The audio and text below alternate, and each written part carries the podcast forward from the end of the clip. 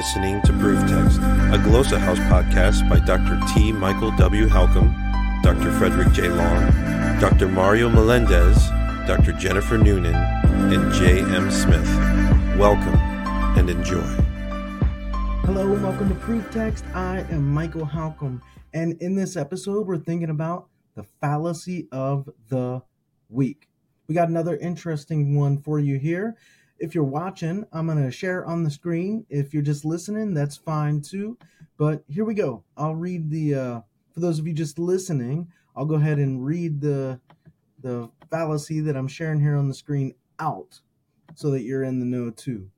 Uh, this came from uh, either Twitter or Instagram, but this person named Joash Thomas, uh, in their profile picture, it looks like they're maybe preaching, um, from a pulpit or on a stage or something like that.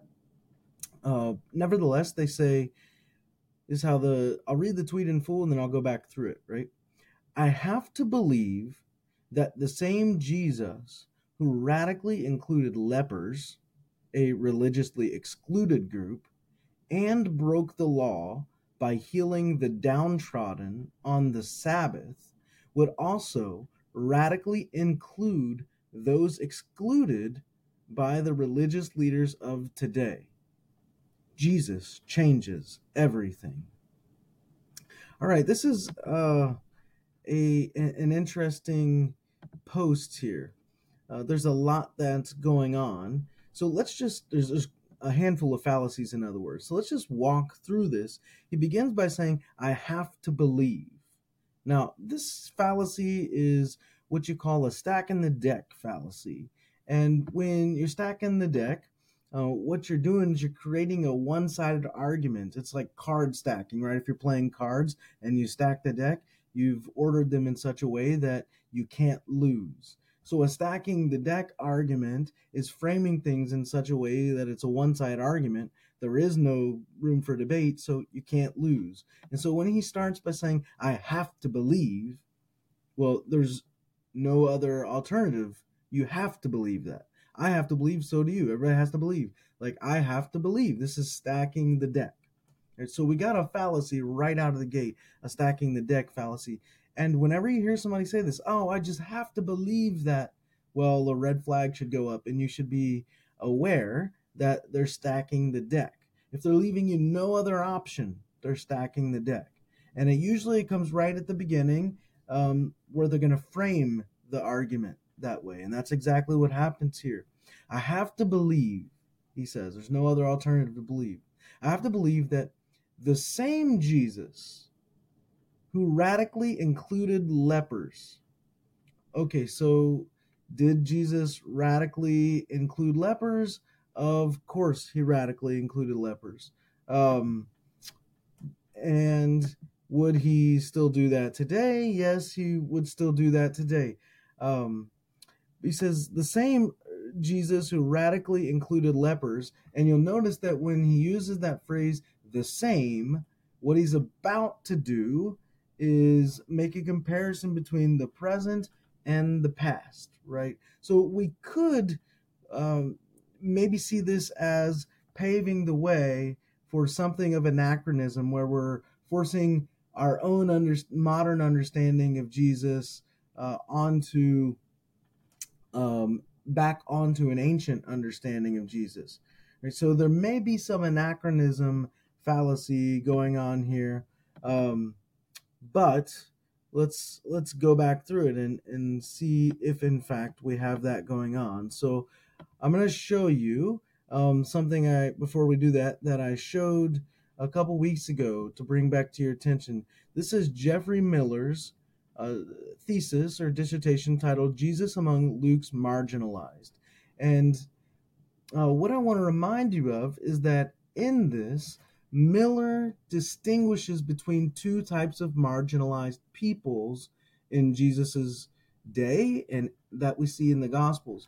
Those who were marginalized because of their sin and those who were marginalized Uh, for no fault of their own, like leprosy. Okay, so remember, there's there's a um, a marginalization that occurs because of someone's sin, and a marginalization that occurs because of uh, no one's fault of their own. And as I, I said before in a previous podcast, what often happens is uh, those end up getting conflated. And so in Jesus Among Luke's Marginalized, Miller really goes to great lengths to spell this out.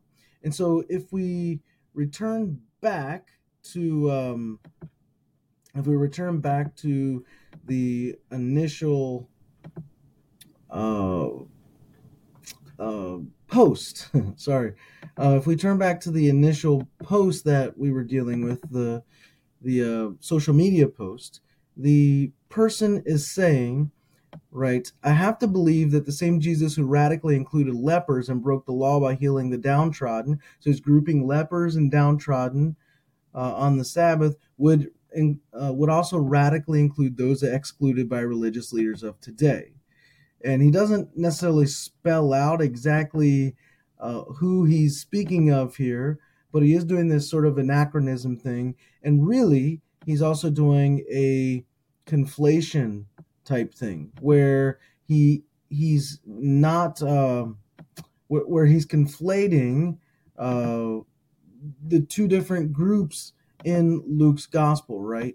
Um, so you have the the group that's been marginalized because of their sin, and then you have the group that's been marginalized through no fault of their own.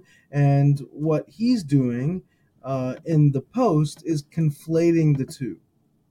Right, so it's it's really problematic what he's doing here. Uh, he's not differentiating between the two types of groups, right? And we must do that. We have to do that um, because that's the reality of the Gospels, right? That it does draw that distinction. And if we're going to read and interpret and handle the Gospels correctly, then we need to do that too, right? So We, uh, when we encounter the Gospels, we need to not uh, not engage in this anachronistic fallacy, and we need to be really careful about um, a conflation fallacy as well, where we're conflating the two separate groups, right?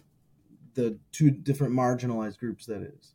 Now, Um, I have to believe that the same Jesus who radically included lepers, a religiously excru- excluded group, and broke the law by healing the downtrodden. Now, he says, and broke the law, capital law, by healing on the Sabbath.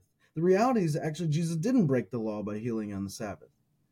Uh, what he did was go against the Pharisaic interpretation of the law, which itself was a faulty interpretation of the law, was not the correct interpretation of the law. Jesus didn't uh, go against the law itself. He went against their faulty interpretation of the law.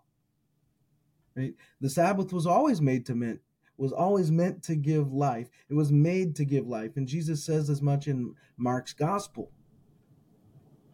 Um, was it meant to...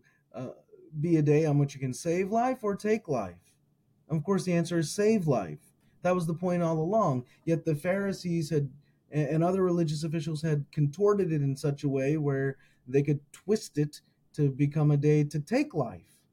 And even if they're not taking life, to become a day about um, not giving life. In other words, the Sabbath is supposed to be life-giving. That's what its intent was all along. It was made for humanity, not the other way around. And so Jesus doesn't break the law. This is a huge misconception by healing anyone. In fact, all he does is break their faulty interpretation of the law. He doesn't break the Sabbath. He does on the Sabbath what the Sabbath was always meant for, something life-giving, right? Um, and then finally, he doesn't describe in this post who the who's excluded by the religious leaders of the of today. So is he talking about those uh, who are engaging in sexual immorality? Because if that's the case, that's not the same thing as being a leper or needing a physical healing, right? So that's one group of marginalized people who are marginalized through no fault of their own. And when Jesus encounters them every time in the gospel, well, not every time, but the majority of the time in the gospel, he'll heal them. But when Jesus encounters those who are marginalized because of their sin, He, he doesn't offer healing. What he does is call them to repentance first. Right? So uh, if anything, we're, we have a categorical fallacy here and a conflation fallacy where, where um, this person's bringing two different things from two different categories and trying to conflate them into one. And it's a grave mistake. It's a grave mistake in our society today. And also, again, he doesn't actually define who those excluded by the religious leaders of our of today are. So we have actually no real way of knowing whether his statement is right. If it's someone like a leper who's marginalized through no fault of their own, then yeah, we can probably confidently say Jesus would be uh, be in in accord with them, right? He would heal them. But if we're talking about someone who's been marginalized because of their sin, that's a completely different story. He would call them to repentance. And then he says, Jesus changes everything. Yeah, I, I agree with that um, to a degree. Does he change everything? Not literally. He didn't change the law. He didn't change the law. He fulfilled the law. So at least in that regard, I mean, and that is the thrust of this post, it's inaccurate. Did Jesus change some things? Yeah, I, I agree more with that idea. Did Jesus change a lot of things? Yeah, I agree with that. Did Jesus change everything? Maybe not everything, but um, he changes a lot of things. And he doesn't change the law here. He fulfills it. So there's quite a few errors going on here, uh, quite a few fallacies. And we need to be able to pick things like this out because this is um, a real sleight of hand, another fallacy we got going on here by conflating the uh, modern with the ancient. And... Uh, by saying things like Jesus broke the law and broke the Sabbath. No, he didn't. That's that's eisegesis, faulty interpretation. So a handful of fallacies we got going on here, and we need to be able to pick these out when, um, and explain them and explain why they're faulty and challenge them.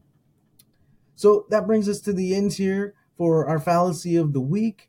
I hope that helps.